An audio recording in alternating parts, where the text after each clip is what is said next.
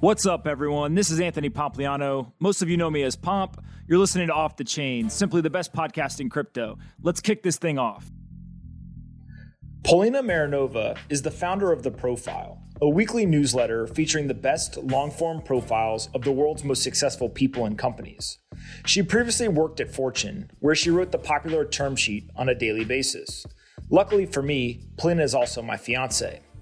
In this conversation, we discuss growing up in Bulgaria, moving to the United States, leading a mass walkout in college, her five years at Fortune magazine, and making the jump into entrepreneurship during a global pandemic. I also share a collection of funny and embarrassing stories, along with generally giving her a hard time throughout the interview. We had a blast recording this one, and I hope that you guys enjoy it. Before we get into the episode, though, I want to talk about the three sponsors. The first, Crypto.com. They're an all in one platform that allows you to buy, sell, store, earn, loan, and invest crypto all from one place. You can join over 1 million users on their mobile app, Crypto.com app. Go ahead to the App Store, download it, and you can earn 50 US dollars with my code POMP2020 or use the link in the description. Their mobile payments are now available through a debit card in the United States where you can pay in a fast, easy, and secure way with Apple, Google, or Samsung Pay. It'll work with most of the devices used every day, and card details are never stored on your device. So go check out crypto.com. Again, crypto.com, the place where people buy, sell, store, earn, loan, and invest crypto all from one place. Our second sponsor is TaxBit. TaxBit simply makes paying your crypto taxes easier. That's right. TaxBit automates your cryptocurrency taxes, enabling you to effortlessly track, calculate, and report your transactions. You can easily connect your exchanges to securely sync your transactions and run them through TaxBit's tax engine. You can generate your completed tax forms with a single click. Founded by tax attorneys and CPAs, TaxBit is the most trusted cryptocurrency tax solution. Get 10% off your tax plan today with a free trial by going to taxbit.com slash invite slash pomp. Again, taxbit.com slash invite slash pomp. They've got live support with experts whenever you need them. Those experts are on hand who have experience facilitating thousands of crypto tax filings and IRS crypto tax audits. Taxbit.com slash invite slash pomp. Our third sponsor is Ledger. They've got tons of great custody solutions for your crypto. They've pre recorded an advertisement that I'll play now, and then we'll get into the episode with Polina. I hope you guys enjoy it. Digital assets custody can be quite difficult to secure and hard to scale. Firms are often left with a difficult decision, having to choose between security or liquidity. At Ledger, we're obsessed that our clients' businesses succeed. That is why we decided to create a digital asset platform that would enable financial institutions and crypto firms to manage their funds without compromising on security and liquidity. Firms like Uphold, Bitstamp, Crypto.com, Indax, and Dunamu are already using Ledger Vault to operate their business at scale while maintaining the highest standards of security to protect their clients' funds. Visit ledger.com/vault to learn more. Control, scalability, agility, because security is not enough. Anthony Pompliano is a partner at Morgan Creek Digital all opinions expressed by Pomp or his guests on this podcast are solely their opinions and do not reflect the opinions of Morgan Creek Digital or Morgan Creek Capital Management. You should not treat any opinion expressed by Pomp as a specific inducement to make a particular investment or follow a particular strategy, but only as an expression of his opinion. This podcast is for informational purposes only. Bang, bang. We have the absolute pleasure, hopefully, of being blessed by uh, Miss Polina Marinova, my fiance, the founder of the profile, and a bunch of other amazing, cool things. Thanks for doing this. Thank you for having me. Can't believe I'm doing this, but here I am. She's been ecstatic that she now has the chance to come on here, answer some questions. I'm going to interview her, and then she is likely to bust my balls and give me a hard time. So let's get started. You're not from the United States. Did you just figure that out? Tell us your story. Um, so I was born in Bulgaria, and my dad won a green card. Actually, my mom won a green card. My dad filed um, in 1999. So we moved to the United States when I was eight or nine years old. Where's Bulgaria? A lot of people don't know where that is. it's right above it borders Greece and Turkey and Romania.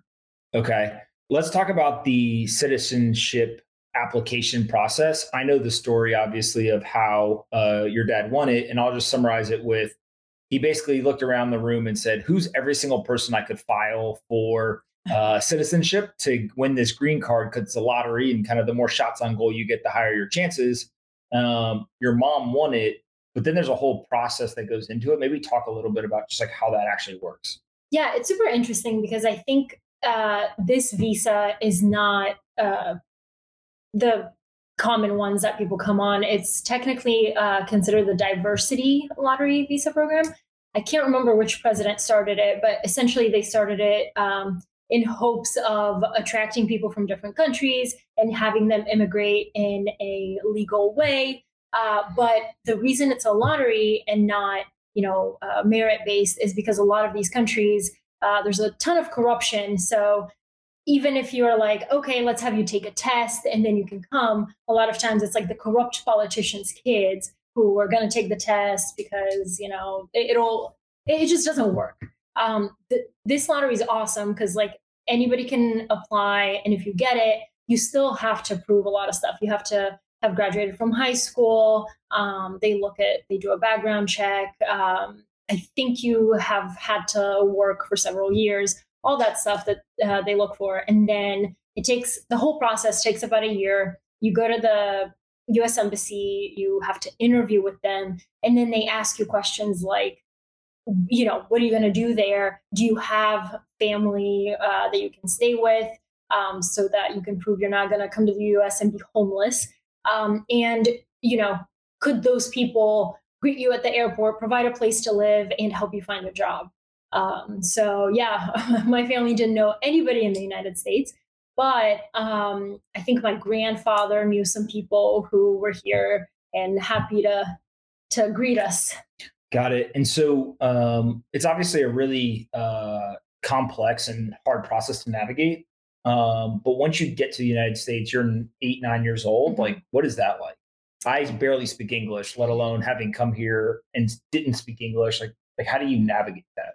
Yeah, it's definitely a weird time, mainly because I got pulled out of second grade of Bulgaria, and um, I came to Atlanta and did not speak any English. But you're a kid, so I so we moved here in April. Um, so I spent the summer kind of like watching TV and trying to understand English before school. And I started school in August. Um, but for some unknown reason, they put me in fourth grade here. And I, the, the biggest, I didn't speak any English, but the biggest advantage I had was that in Bulgaria in second grade, we were solving for X in math. And I was terrible in math there. But here, people thought I was a genius. So, like, I walk into fourth grade and they're like, okay, guys, like we're gonna solve four plus seven. And I was like, oh my God, this is a dream. So I was, you know, amazing at math, really struggled with English and reading, but um, I was in that ESOL class, the English as a second language. ESL? I, I don't know. Mine had an O. OSL? ESOL. I don't know. Oh. So then um, my teacher there, Miss Ann Jackson, I will never forget her. She kind of saw potential in me. She saw, you know, I was curious. I liked books, but I couldn't really understand them.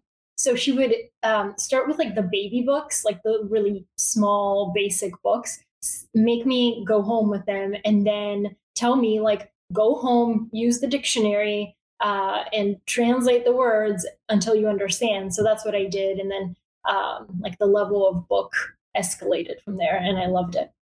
All right. So you're doing that. Um, and that's kind of like the academic side. What what was like the social side? I, I feel like um, most kids have like either really good experiences, really bad experiences, um, and you get all the cliques and everything in like high school and all of that.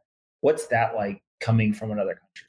I mean, so yeah, like in high school you get the cliques, but elementary school, like kids are brutal. They do not care because they have no social filter. They don't think like, oh, I might hurt their feelings. Yeah, I was a savage in elementary I, school. I, I, I have a feeling we wouldn't have been friends. But um, so of course. Like, and I totally get it now, but like moving from a different country uh, in fourth grade, of course you're like the weird kid that's gonna get picked on that doesn't speak English. Like it's it's just terrible. And um, so I didn't really have many friends. There was a girl in my class who was also from Bulgaria, so I had her. Um, but Did you guys speak Bulgarian? Yes, and I actually got in trouble in Spanish class for speaking Bulgarian and not English and not Spanish. So, Oh, yeah. that's a lot of languages going on. all right, so you do all of this. At what point do you realize uh, that you want to go to the University of Georgia and eventually become a journalist? yeah. So it's really funny when I was little, um, my family was like religious about watching the news, and I was really chatty, as you can imagine. Still are. Go ahead. and so they uh, they were always like, "Oh my god, like please stop talking so I can watch the news." And I hated the news. I like I knew when that thing came on, I couldn't speak, so it was just like a horrible time for me. Um, but then um, I went to high school, and um, I was pretty shy. Like I didn't I I didn't like talking to new people or strangers for no reason. Like there was I was like, why would I ever do that? Like I have my friends. I, I don't need to embarrass myself and talk to other people. So I was pretty shy. And then um, one of my friends joined the school newspaper. And I was like, oh, cool. Like that's an elective that's not, you know, PE or like music. So I joined it too. And I, I really liked writing. Like I've always liked writing. Um, I didn't like talking to people, but the newspaper actually gave me an excuse in a weird way to talk to strangers because I was I had a job to do. So it kind of uh, it was really interesting. Like I got to talk to all sorts of people and like interview the principal. You know how big of a deal that is in high school. I was not trying to talk to the principal. you talk to them for other reasons. they wanted to talk to me, but I was, you know. um so yeah so it was I, I had the best time so i i loved writing articles i liked interviewing people i liked writing and from there i just went like all in uh, to the journalism path and it's i don't know if like i was actually in the science program in high school because i was a nerd um both my parents were chemical engineers so i was like i i love chemistry uh, but then I found that I actually liked writing those 15 page lab reports much more than doing the experiment. And I still remember like my friends would be like, oh, Polina's in our group. Like she'll blow up the whole thing. So I just wrote the lab. So you mentioned that you didn't take the electives like PE and that type of stuff. Were you athletic? Um, I was athletic at chess. All right, we'll come back to this no, story actually, in I a played second. soccer. That's Yeah, Well, depends on who you're asking. But yeah, sure. we'll come back to this part of the story. Um, all right, so you decide that hey, I really like journalism. Uh, you go to the University Yep. of Georgia. What was that like? um, it was great. I really didn't want to go there because I just thought it would be high school all over again, same people, same whatever. But when there's 35,000 people on campus, you find that uh, there's new groups and new people. Um, UGA had one of the best journalism programs in the country, so you have to apply to get in. I got in. I also worked at the school newspaper and started working there as a freshman and worked my way up uh, to editor in chief when I was a senior. For those of us that don't understand the newspaper, editor in chief's like the boss. It's like the boss. They have like Got an it. office. Oh, really? Uh, that that's not popular today in offices, but I get we're remoting now. It's quarantine time. You just use Zoom. It's perfect. Look at our office now. Um, all right. So speaking of the school newspaper, uh, you made national headlines in college for uh, basically being a gangster and leading a walkout. Tell us about this. Um, I know all the secrets, so I get asked all the questions. yeah, and it's so funny that it was like me, right? Because you know me, like I'm not very rebellious or looking for trouble. um, but basically, what happened was um, the student newspaper is independent. It has a board of directors, so it's in no way affiliated with school or anything like that. We have our own uh, advertising reps. We have people advertise. That's how it makes money. So at the time, this is 2012. Um, I had You were still in school in 2012. was a senior. Jeez. Wait, what do you mean? Oh yeah, because you're, You're, yeah. you're like a child. Go ahead. so fall of 2012. I'm like a senior. I'm ready to go. I finally like editor in chief, like my dream, all this, all my life, and suddenly this rogue board member from the board of uh, directors comes into the newsroom and says, "You know what? We're losing a ton of money. You guys don't know what you're doing. We're just gonna basically take away student independence and have a, a professional run this, and that's it."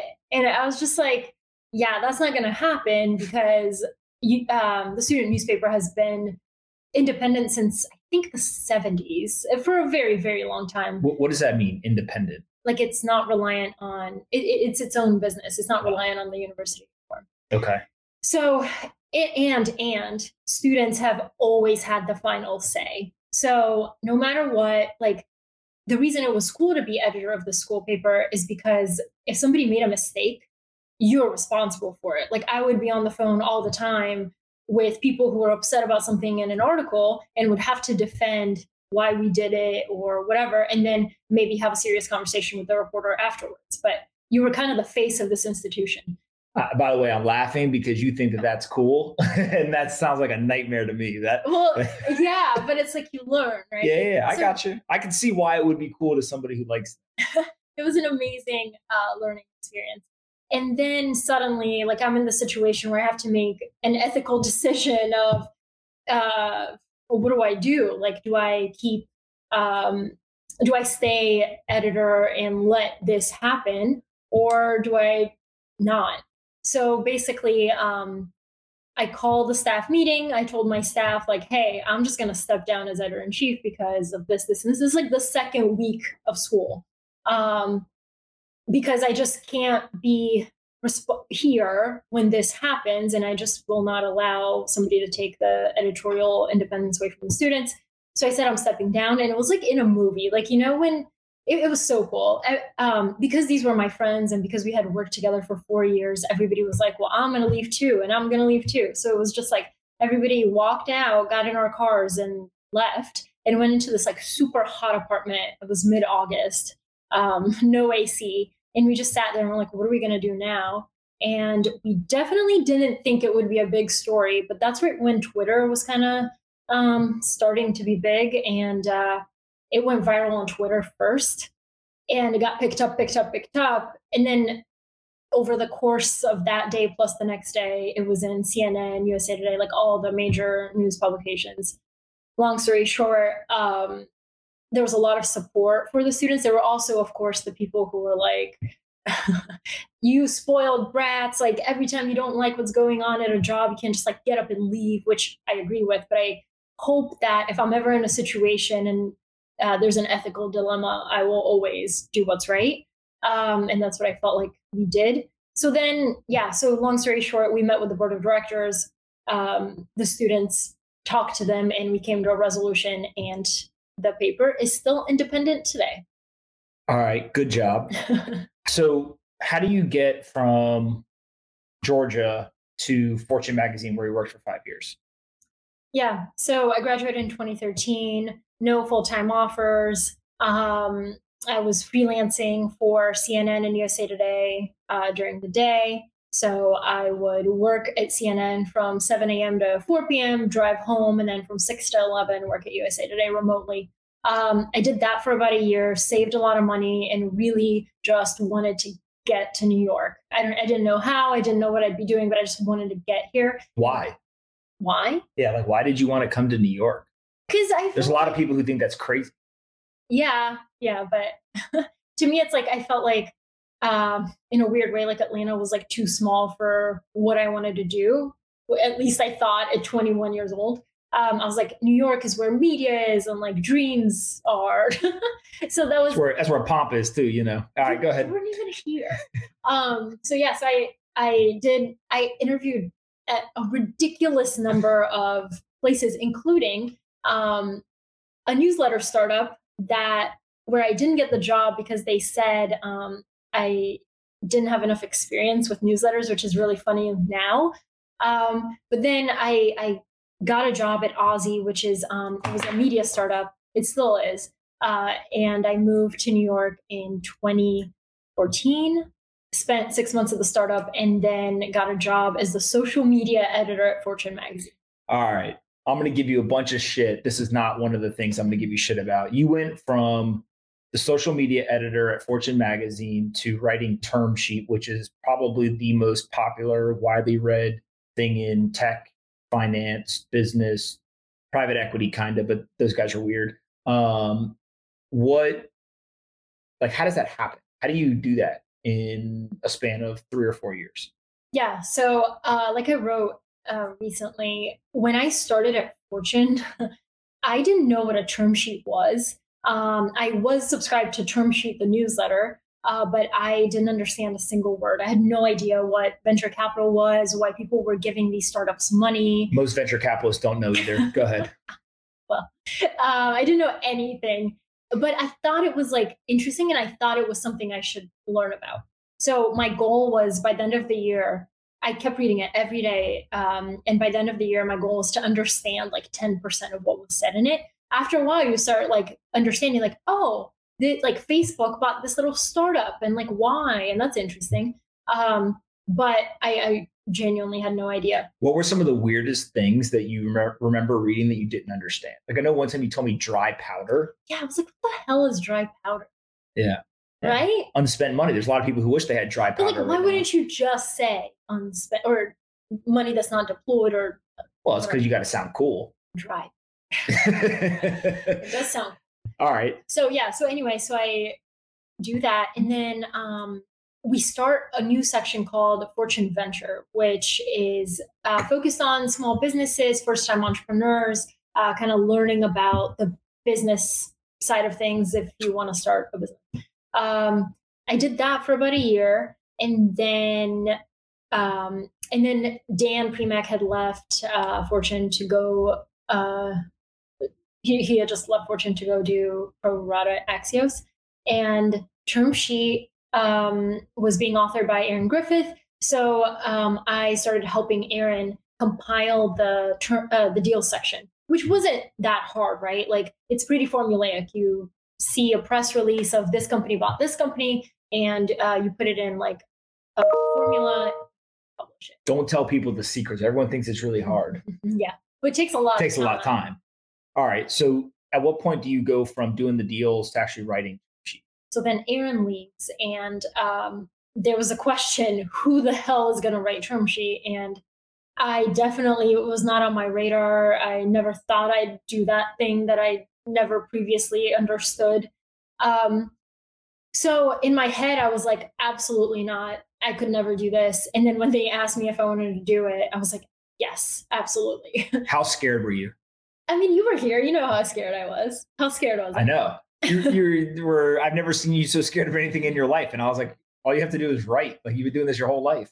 Yeah, it's like, and this is the thing about writing something you're not confident writing is like I over prepare. When I'm insecure about something, I like make sure I research it, over research it, over prepare, interview or talk to a bunch of people.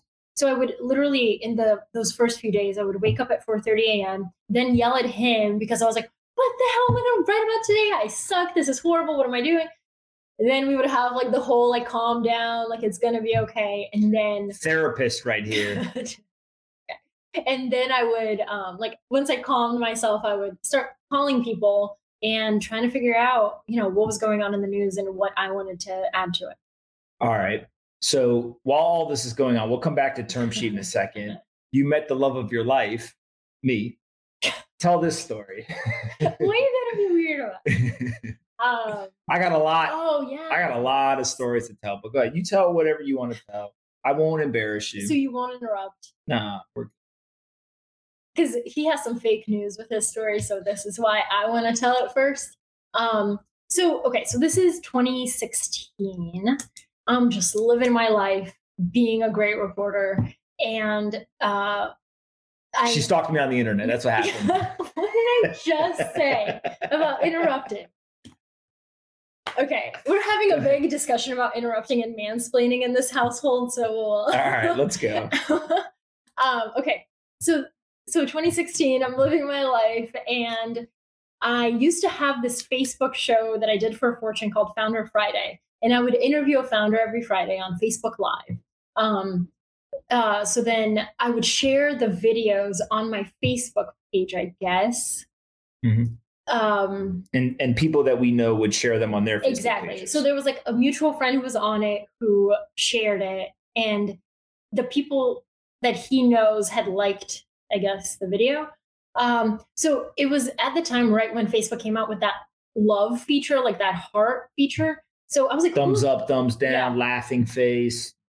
so i was like who the hell is loving this video like that is so weird one of them was my stepmom and the second person was The therapist. our friend right here. It's like, who the hell is this guy? So I click on his thing, and it's like a very nice picture of you and your mom. Like, I was I was in a tuxedo actually in the photo. Uh, my cousin got married in California. So, He paid me a lot of money to show up and wear the tux. But go ahead. so lovely, great. I move on with my life. This is this is like September 2016, and then a few months later, I write an article about like the startup and AI and all this stuff. Another friend of mine. How am I supposed to know? Go ahead. And I, what I do is, if you guys don't know this trick, it's a great trick if you're a reporter or if you just want to look at uh, who shared a link that you like or whatever. You take the link and you put it in the search bar, and it shows you every person that's ever shared it and maybe not tagged you. So I do that for all my articles just to see like who's sharing it, who's whatever, and who shared it. Me? Yeah. So I was like, oh my God, that's literally the same guy. So then I see in his Twitter bio that says something, something like venture investor, but at the same time, he only has like Bi- 700 never followers. bio never said that. But go ahead. It did. And it had. it had something like you you had like 700 followers meanwhile i had thousands and thousands so i was like hmm, i mean what's another follow for this guy so i You just gave me a pity follow? I gave you a pity follow and I liked my article and I retweeted my article.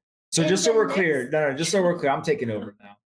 If you're sitting there and all of a sudden in your notifications, you only have 700 followers, you get like no notifications. And then all of a sudden you're like, oh my God, this girl liked, retweeted, and followed me. Her She, article. she's harassing me on the internet.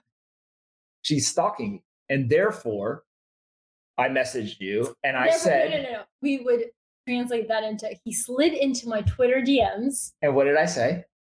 Um, he was like, "Hey." No, that is not true. That is not true. I Oh. said, "Hey, I saw your article. It was good. I have a whole bunch of companies we've It invested was in. spectacular. We have a whole bunch of companies that we invested in. You should write about some of those as well, or something to that You effect." didn't tell me to write about. You said I'm an early stage investor. Like maybe we should meet for coffee. I invest in many early stage startups. I was like, Yes. sure.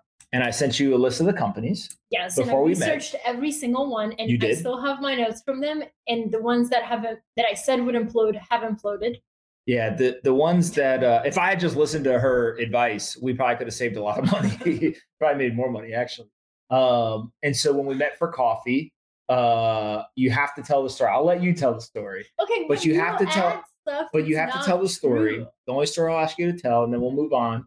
So, because I can tell that you're embarrassed, is you have to tell the story of what happened while we were sitting there, and you kept getting up in the Okay. middle of our fir- first So- time that we ever met. And as people know, I am incredibly um, facetious. Uh, I like to joke around. If anything obnoxious or uh, embarrassing happens around me, I let people know.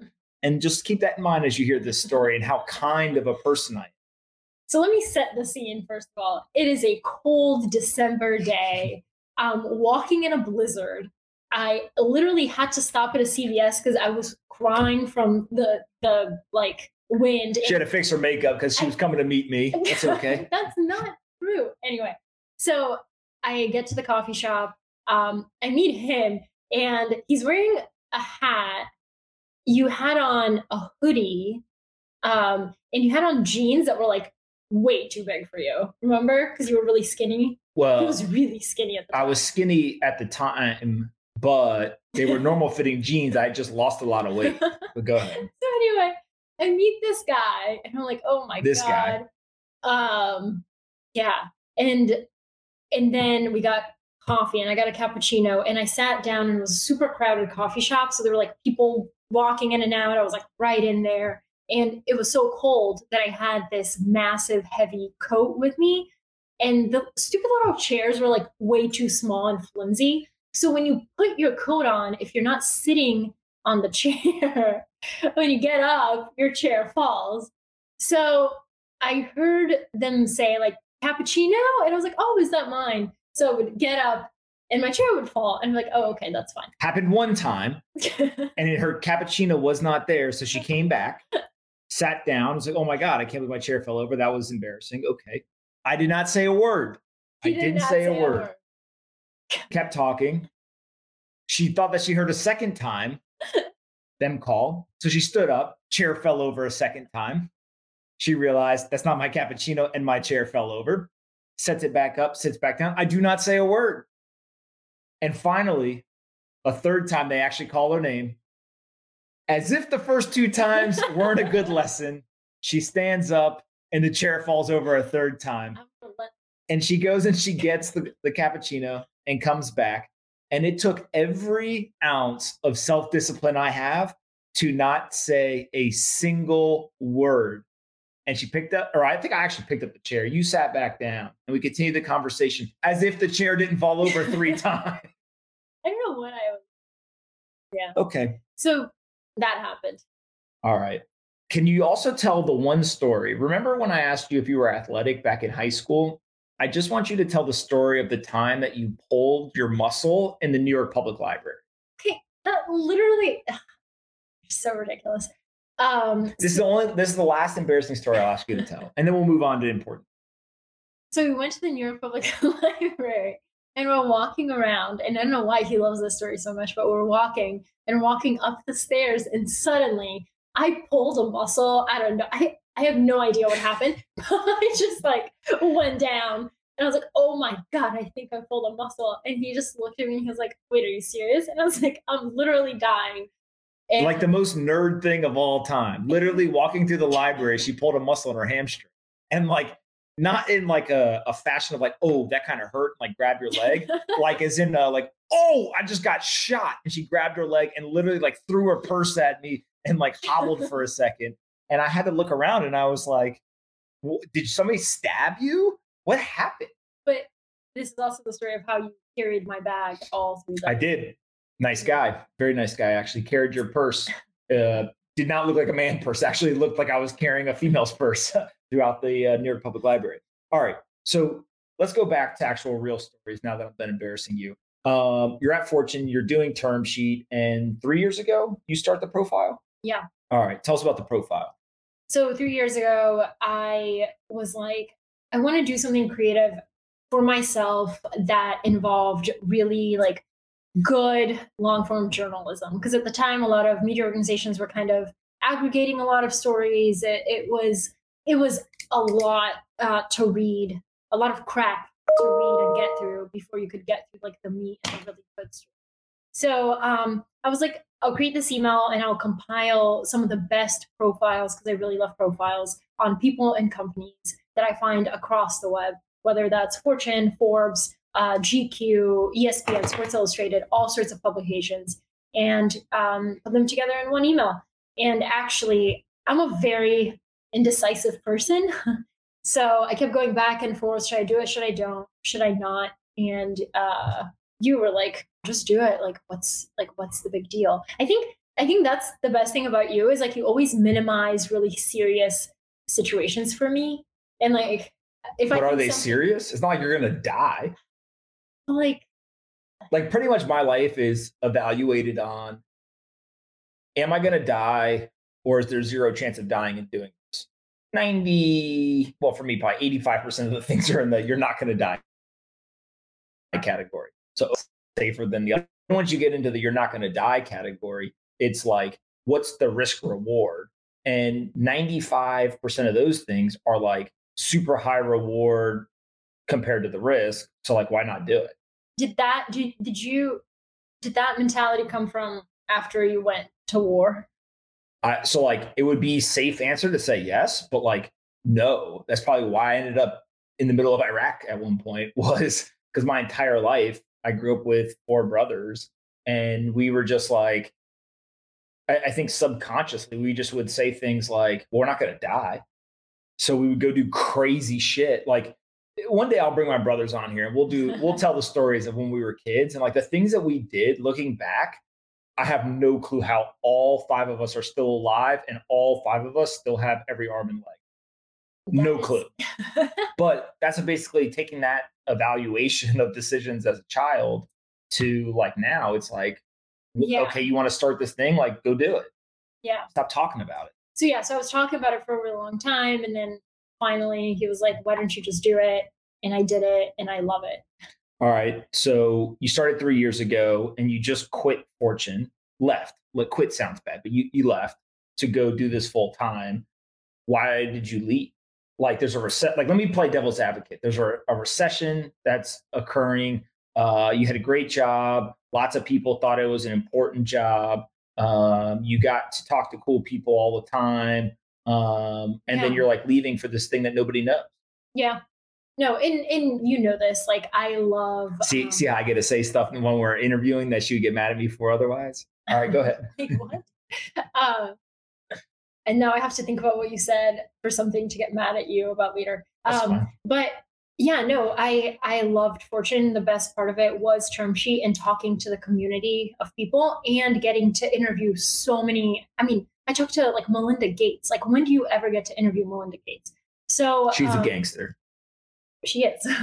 um, but I start I think it was back in January. I kind of started thinking about like I had a lot going on at work um, at, at Fortune, and I wasn't really dedicating that much time to the profile, not as much as I would have loved to.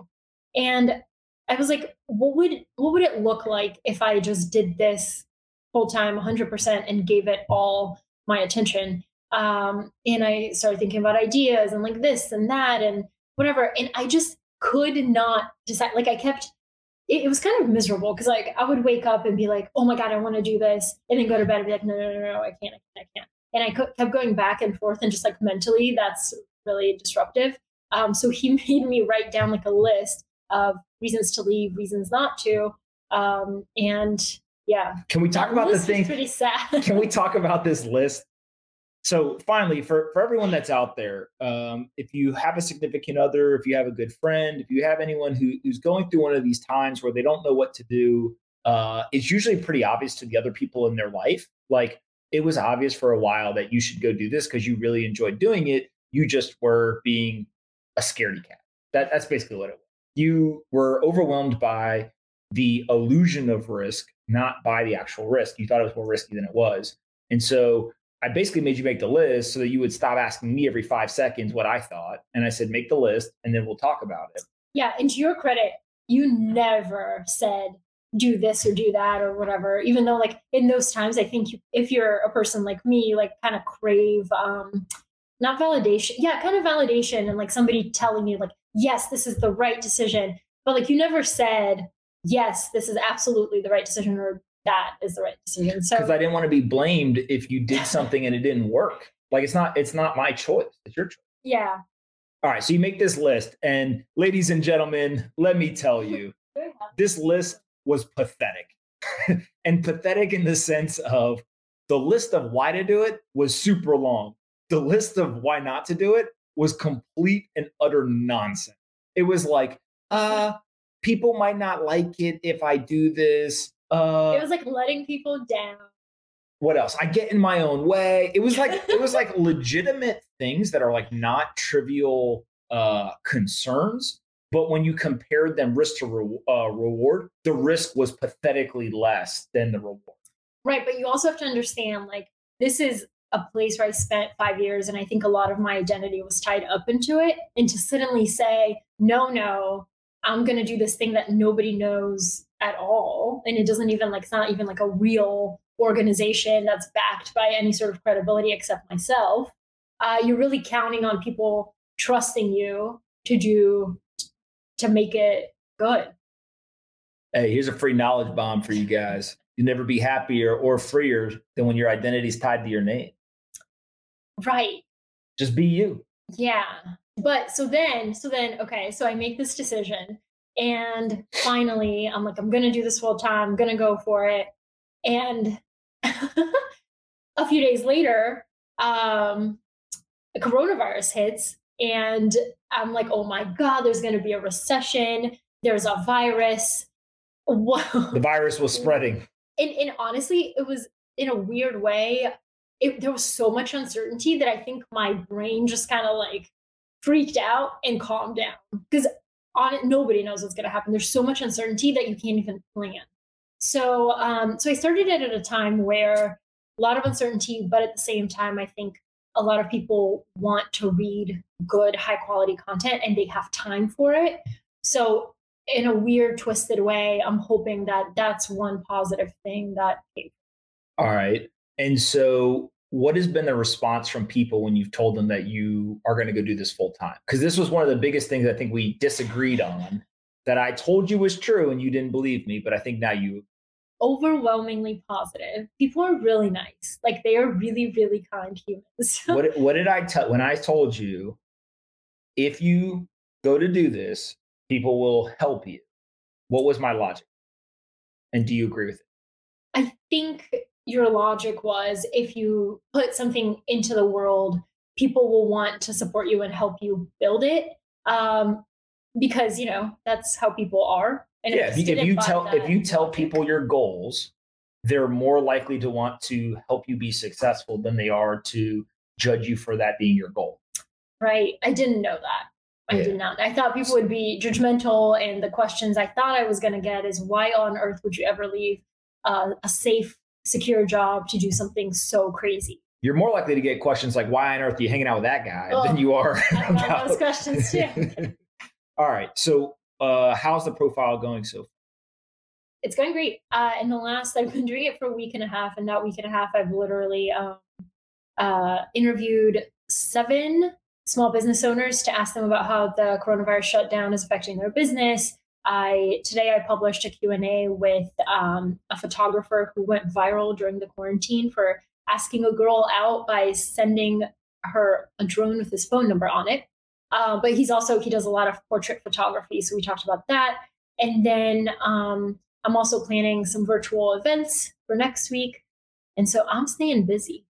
All right. Uh, so the first day was last Monday, working at the profile, and for somebody who's in um, and constantly talking to founders and, and investing and, and having built companies before, et cetera, I think one of the things that uh, you forget is the uh, excitement and enthusiasm of starting um, a company, and uh, especially for the first time on day one, et cetera. And Polina uh, says to me last Monday, um, she goes, "Today's my first day at the profile." I hope my uh, colleagues like me. and, they love and, me. And, and, it just cracked me up because it was such a like pure view into like the enthusiasm of starting something. Are you still excited? I'm so excited. I love it. Why? I, I just uh, there's something about like doing something for other people that gives you joy. Um, I genuinely like am excited to send them the newsletter and I'm like, oh my God, they're gonna learn something today because I learned something. You know what I mean? Yeah. Um, so I I still love it. All right. And so you've got tens of thousands of people on the free list. You've got uh, I don't I don't think I'm allowed to say how many paying, but a, a good amount. I'm pretty impressed actually. Um, I thought that she was going to do well, but she's doing much better than I even See, expected. This is mans. It's not mansplaining. No, no, no. It, it's it's a thing where uh, whenever you see somebody start something, just in your head, you're like, here would be like a conservative outcome, yeah, here would yeah. be a good outcome, here would be a great outcome. And the great outcome at this point, like you've surpassed that already. So it's like I couldn't have even imagined you doing this. One. So it's a compliment, not mansplaining. Uh, I don't even actually know what what is mansplaining. I think you just mansplain mansplain. It's okay. Just, what, just what go is on, it? Go on. It, it's, I'll tell you later. I feel like that's a woman's planning, but okay. Um, and then uh, you're also doing the dossiers. Yeah. Explain that. Um, and so for the paying uh, tier, um, I've added a new um, section called the profile dossier where we go, I do a deep dive on a prominent individual every Wednesday. Um, and the way I kind of structure it is I don't think of the person first. I think about an idea that I want to learn about. So last week it was uncertainty. And I was like, the world is so uncertain right now. I want to know how people navigate uh, chaos and how they have confidence in making decisions in times of chaos. So I was like, who's the best person that would embody that?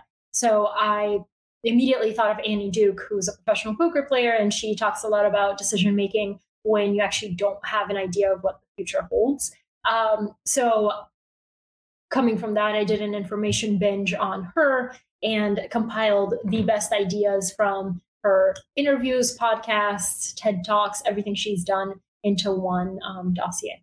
So I'm biased, obviously. Go sign up to the profile, read theprofile.com, and you get what? And when people sign up, if they're on the free list, they get every Sunday uh, a whole list of recommendations. They are very good, in, in all honesty, uh, of long form written profiles, mm-hmm. right? And things like everyone from Kanye West to Gates to Musk to whoever that you find on the Absolutely. internet. And then if you're a paying member, what do I get?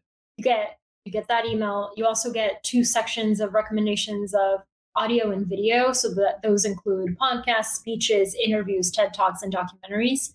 And then you also get the profile dossier, and you also are added to a Telegram group uh, of other profile readers where uh, we talk about all sorts of stuff and debate all sorts of ideas. And it's my favorite place on the internet. Um, and then in the future, I'll also have member only events as well. Got it. Okay. How much does it cost? It costs $10 a month or $50 a year. It's a great investment. Yeah. Why wouldn't people just buy 50? No brainer. Okay. All right. Moving on. So uh, I'm just saying, we're going to take, uh, we took a bunch of questions from the audience. Some of them are hilarious. So we're going to get to that in a second. But uh, I want to ask you about two things. One is what's going to happen in media. And then second, she doesn't even know I'm going to ask her about this. We just watched Tiger King. We're definitely going to talk about it. Oh, I have so many thoughts. All right. So, what's the state of media today, and where do you think this? Yeah. So, I think you and I talk about this a lot, but like the idea that you build an audience, and that audience is absolute key um, to building products or building new things um, in the future. But what I think, my opinion, is that people subscribe to people subscribe to people, not large faceless organizations. So that means that's why, if you notice, newsletters are having such a moment, um, why Twitter personalities are having such a moment. People want to know, like, it's just much easier for me to build a relationship with you as a person versus the whole organization. So, in my opinion, it's like if I have a favorite profile writer at GQ and I only go to GQ to read her stories, why on earth would I want to subscribe to all of GQ and get all of their stories when I could just subscribe to her and pay her directly and know that she is making money and I'm supporting her that way? I think that's it. All right. And speaking of media, Tiger King. How is that speaking of media? Well, he, I mean, he's a entertainment legend. What's his name? Joe, Joe, Exotic, right? All right. So Joe Exotic. Let's start with him. What did you think? We watched the whole thing. Well, no, we have. Oh, we have one episode left. I, don't. Uh, should we talk about it? Yeah, go. Just go. So, here's my opinion.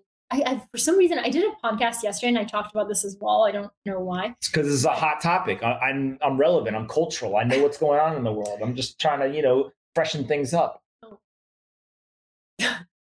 so Joe Exotic I think it's fascinating, especially if you like profiles and if you like people. He is like a case study all on it, all on his own, but also the people around him. Like it's amazing to me that him and Carol are such different people technically. Carol's the woman that he tried to kill?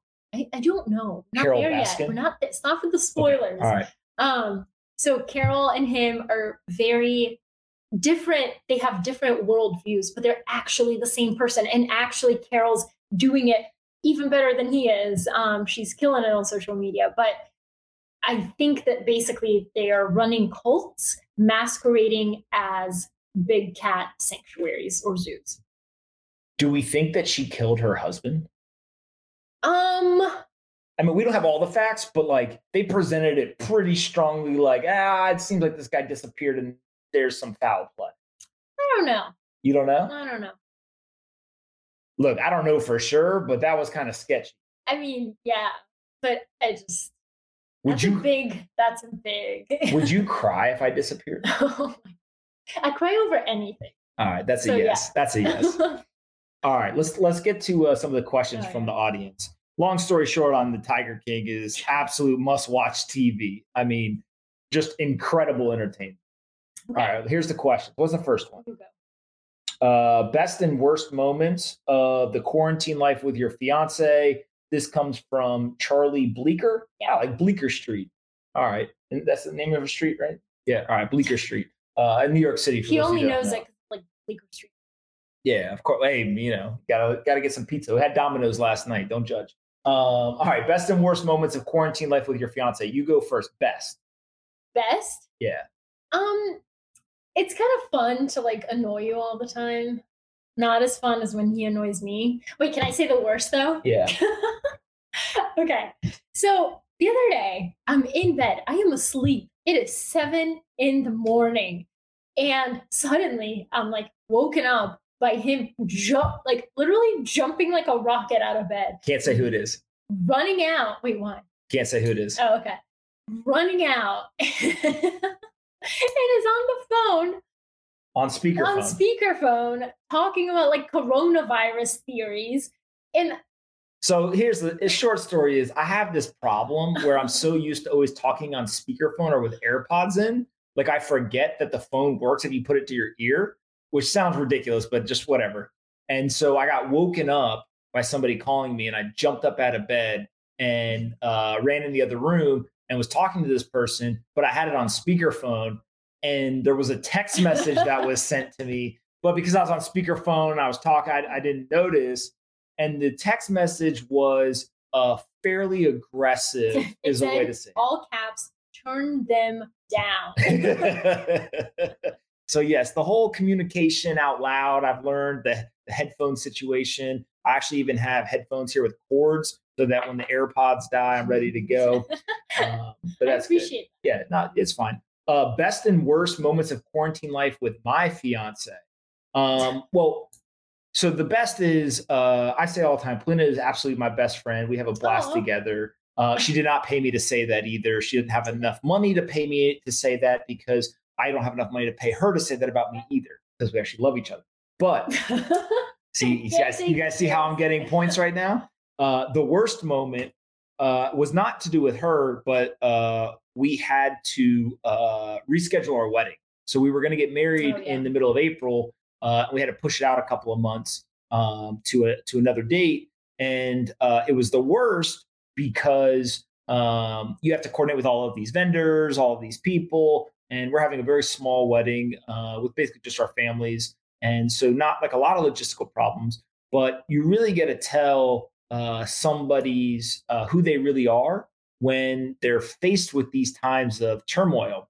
And Polina is very calm, uh, Oh, cool, no. collected, etc. Very kind to people. Uh, pretty much the opposite of me uh, a lot of times. No, Um, but there was one person, uh, an airline, United, uh, who would not give us a refund for flights for people from outside of the country coming here, even though that country has a ban on travel.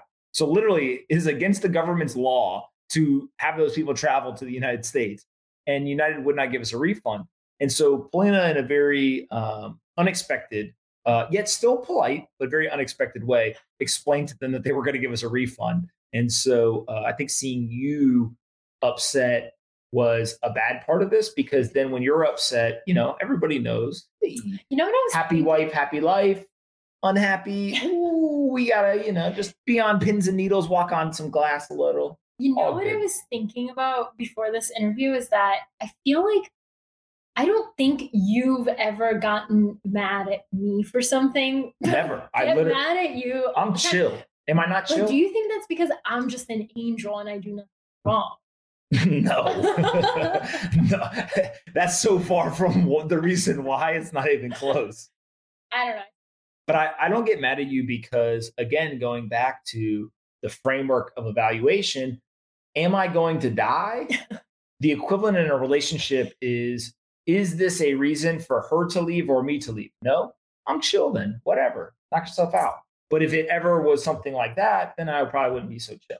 Except I will say I have witnessed him. Uh, I've never played. I don't think I've ever played like a game with you one on one. So we played chess, and you are terrible. Like you get mad, you get upset. Because I'm competitive uh. and I was smoking her. Listen to this nonsense. I was up five nothing. I won five games in a row. Five. Like when I was a kid, if you beat somebody badly enough at a game, they have to go home. Like they just they're done. Like I'm playing Madden, you're up 21, they got to go home. But I'm home. But when yeah, but so I was up five nothing. Like if you lose five games of chess in a row, you should be banned, retired forever from chess. But I came back. And then all of a sudden she started cheating. Like she would do things like, oh, uh, the dominoes is here. Go get the dominoes. And so I'd have to go get the dominoes. And then when I would come back, she was like analyzing the board for like 25 minutes. And I'm like, of course you are better prepared to play this game than me. no. Okay, so the second question here comes from Steven, Stefan, Steven Stephen. Ullman uh, on Twitter. And he says, uh, how do you approach conversations when you disagree about something and both feel you have supporting data slash information? Go ahead. Oh, well, it's really hard to like argue with someone who's very like convincing in a way that's like you're annoying. I'm a great debater and I'm also So chill, which is a deadly that's- combination. That's, that's what it is. That's what, you debate and you don't get heated. When I debate, I lose my shit. so Who looks like the angel now in this relationship? no, but it's also like I'm from. Pop. I don't know if that's. I feel that way.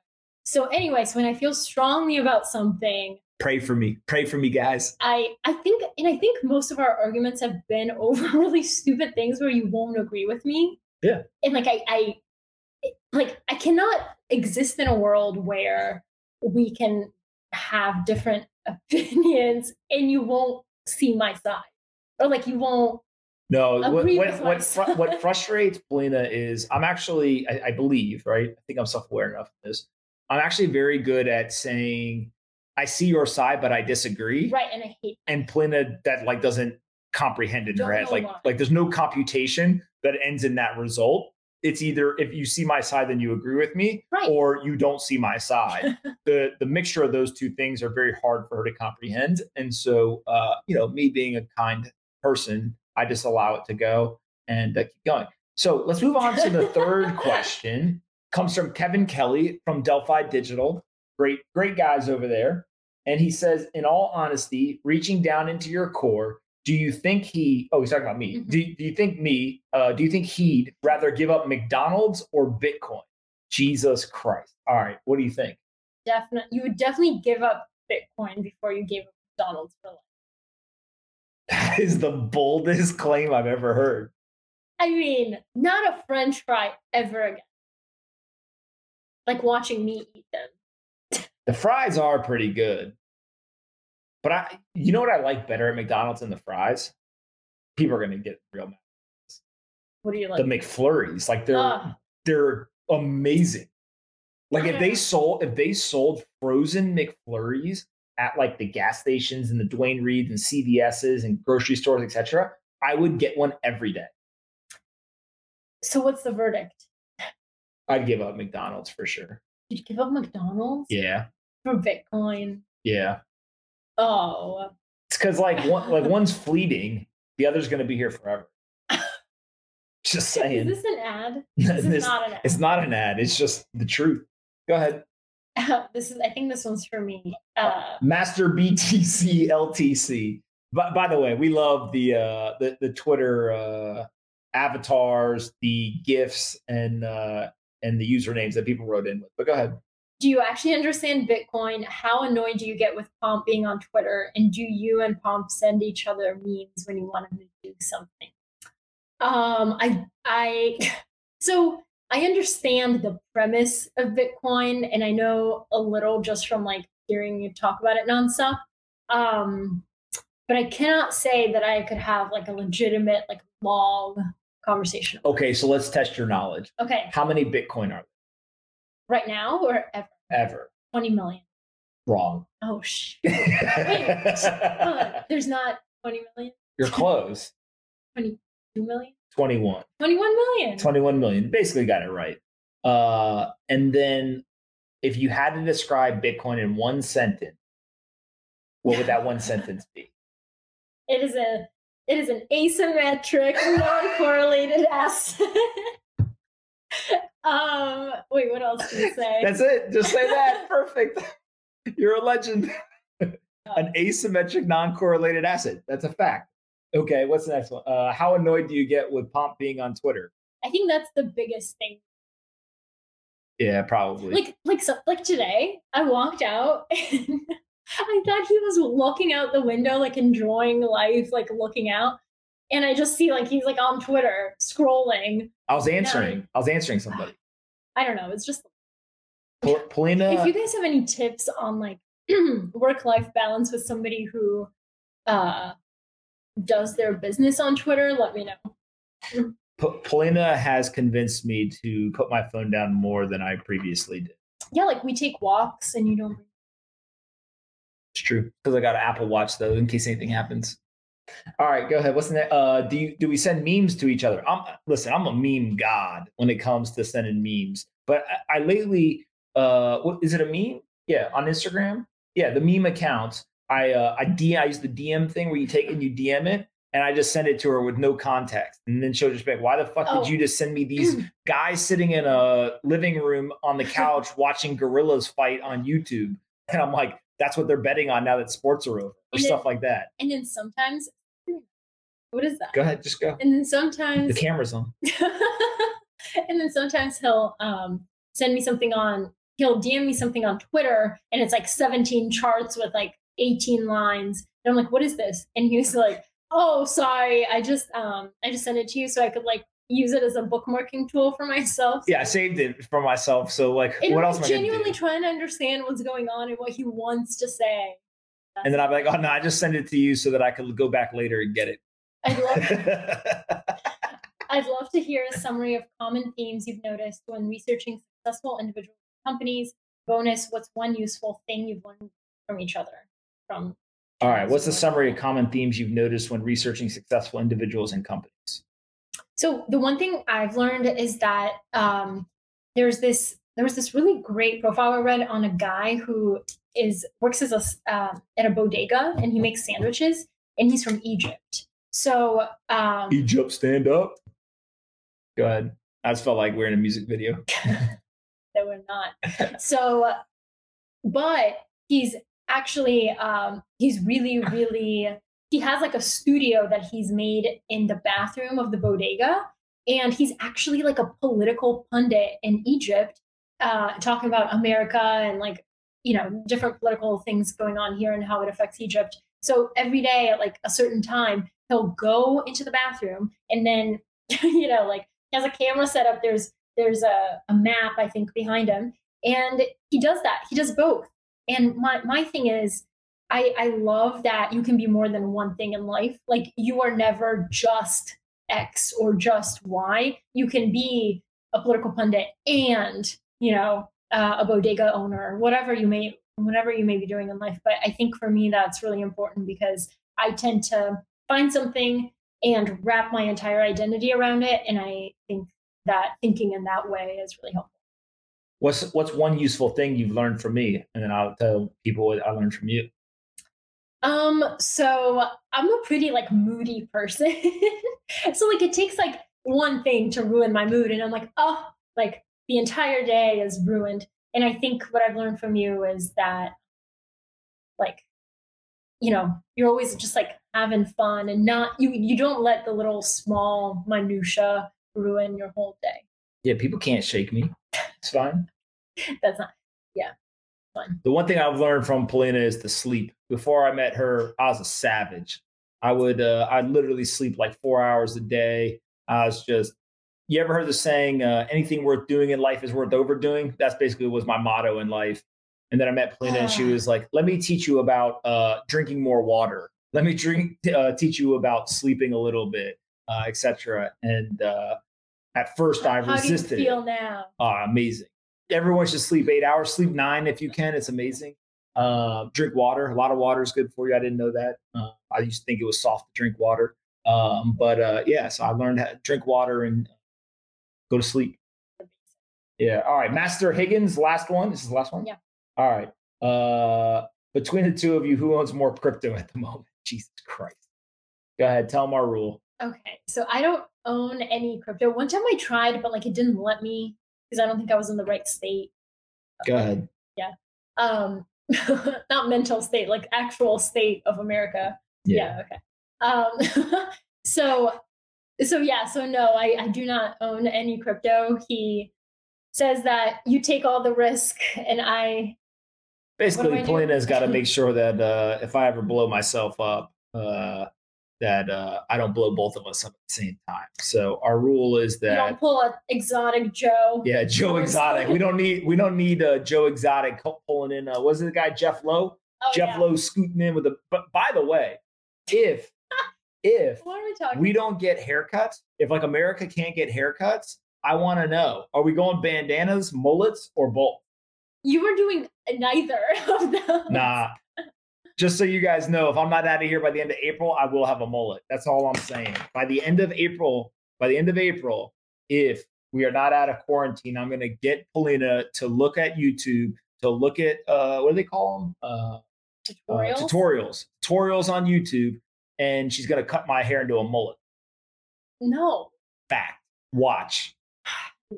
So. All right. Any of the parting words? Oh wait, I have questions for you. What's your favorite book? My favorite book? Yeah, your favorite book. I don't read. So. Well, can I say one that I really liked? Sure. You say whatever you want. Okay. It's basically your show at this point. So I really, so I really liked um, House in the Sky. It's about uh, this. It's a true story. It's a memoir. It's about a Canadian journalist who went to Somalia and got kidnapped and held hostage for about a year. It's pretty intense, but I mean, it's the most amazing thing I've ever read. It's really well written. Um, she's a really great storyteller, and the things that happened in her life like really put everything into perspective.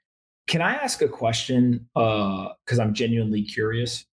What is the fascination that millennial girls have with murder mystery? So, but I'm not one of those. I'm not saying you are, but like it just reminded, like that's not a um, book that um. most people would recommend. Oh, but at the same time, like I wouldn't think that people would listen to like podcasts going over like murders, but they're incredibly popular. And then there's like serial and like these like crime drama yeah. like stuff. I like serial. What, what see? What what is that fascination? I think it's like the mystery and the kind of like thrill of it. You know, you're on the subway, you're listening, you're like, did they catch him? Did they not? I don't know. It's like a it's like an adrenaline thing. Like, why do you do the crazy stuff you do? Well, I don't do anything crazy. just it's just crazy to other people just because they're dumb. Uh, um. All right. Last question, then you get ask me one question. Uh, the people want to know: Do you believe in aliens? Oh, I I do. Why? Why do I? We've believe- never actually even talked about this. We've talked about their pet. Yeah. Um. So I definitely think it, like humans are so ridiculously selfish and our egos are so big that to concede that there's like even the smallest possibility that there are aliens out there, like other forms of intelligence. Um, wait, do you remember the other day when I asked you when I asked you if you thought that like coronavirus could actually be like an alien species? Remember? Well, I don't think it's a species, but yeah, it could but It's like an alien you know infiltrator. Yeah. I don't think it's an alien, but, but okay, it could so, have come from somewhere else. Sure. No, that's not. Um, but anyway, yes, I definitely think that there's other form. Would you go to space? Uh, no. Why? I like Earth. What if I went? Would you come with me? no. Uh, so when, when so when we go on uh when we go on vacation or like Polina knows that me and her are going to be around my brothers. Polina will usually say to me before we go, You're not going to make me do anything crazy with you guys, right? I know. But like going to spaces, it, well, I guess it is. Maybe. Oh, it depends on how safe. All right. Well, one question do you have for me to uh, do this? Th- this recording, by the way, has been in the making for a very long time. Uh, Polina has been offended that we haven't recorded this sooner. Well, no. I was just waiting for the right time. And so, guess when we're going to release it? On April Fool's Day. okay, ask me your question. I got things to do today. Um, wait, what was I going to ask? I, what question do you oh, have no, for me? I, um, hmm. what is okay? What is the biggest like specific thing that you learned being in Iraq that you brought back with you to the U.S.? everyone's gonna die. Really? Yeah. But like, what about that? like one of the biggest takeaways I had from war is the idea of like humanizing death in some weird way. And maybe that's not the right way to describe it, but what I mean by humanizing death is uh, the concept of death is not um, something that people experience on a very frequent basis. And so when they experience it, especially when it is with somebody that they know or in a situation that they can relate to, et cetera, I think that there's a big impact. Like here's a here's a very watered down example, but an example. When Kobe Bryant died, Mhm. the collective experience that everyone had of like, I've watched this guy, I felt like I saw him grow up. I watched him play basketball. Like I knew everything about his life. He's my age, right? Like all of these things, like, oh, he had a family like I did, like whatever. He crashed and like it was all taken away from him unexpectedly. Like that could be me. Mhm. All of a sudden, I think people are like, whoa. And they reassess certain parts of their life and kind of how they focus on things, whatever. Uh, that is a very extended version of that experience. The closer it is to you, um, I think that you see people uh, just like it sticks with them for longer Mhm. right? And so I remember coming back and like it wasn't so much that I was like different in the way that I looked at life as much as it was um I just knew going back to the whole like are you going to die or not? Oh, you're not going to die? Like there's basically no risk, right? Because you change the way that you think about risk when you realize you can always reinvent yourself. You can always uh, try something fail and like and you know survive. You can always um, take a lot of risk and be fine whether it goes well or not like all of a sudden you start to change the way you look at risk reward frameworks uh, and so i would say easily like that was the one thing where you're just like oh shit like yeah like if this is a video game we all die right. Like there's no escaping alive. And so if that's the case, then like you don't know when that's going to happen. So like just go live your fucking life, like have a blast, right? And so like that's why I'm probably so like carefree and have so much fun. Is like I have more fun than anybody in the world, It's actually true. H- hands down. Like I promise you, literally, there's times where Polina will be like, uh, she'll walk into the living room and she'll be like, "What are you doing?" And I'll just be like having a blast by myself, and she's just like, "You're fucking weird," but like I'm happy that you're happy. And it's just like I literally could be by myself. I could be with a bunch of friends. I could be with complete strangers. I could be with you. I could be with a dog. Like whatever. I'm gonna have a blast. It's good. That's that's Is that fair? All right. Go subscribe, read the profile, support Polina. Please don't tweet anything bad that I said at me. Uh, she is very lovely. Uh, my Twitter is a very kind.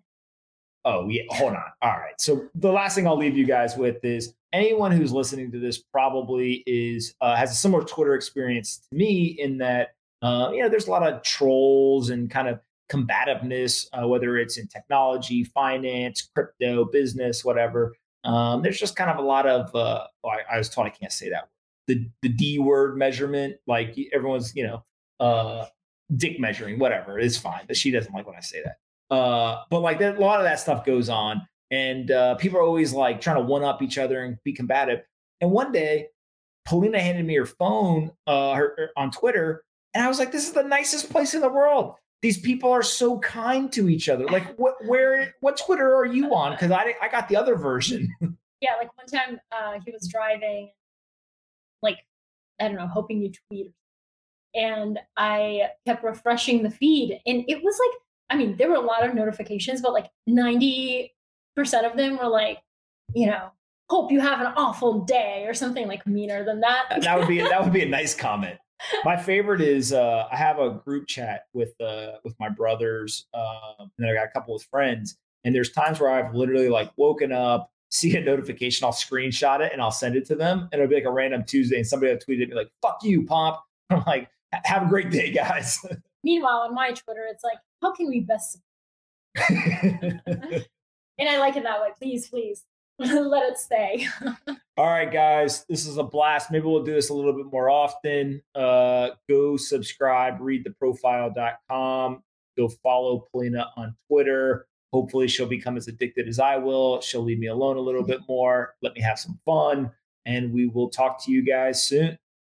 Hey, everyone, Pomp here. If you like this episode of Off the Chain and want to help us take crypto to the top of the Apple, Spotify, and other podcast charts, please do us a favor and rate, review, and subscribe. To review, simply go to the Off the Chain homepage, scroll down until you see the five blank stars. Taking 15 seconds to fill those stars in and leave a quick review goes a long way in helping us take the entire crypto ecosystem to the top of the charts. I appreciate you listening and see you next time on Off the Chain.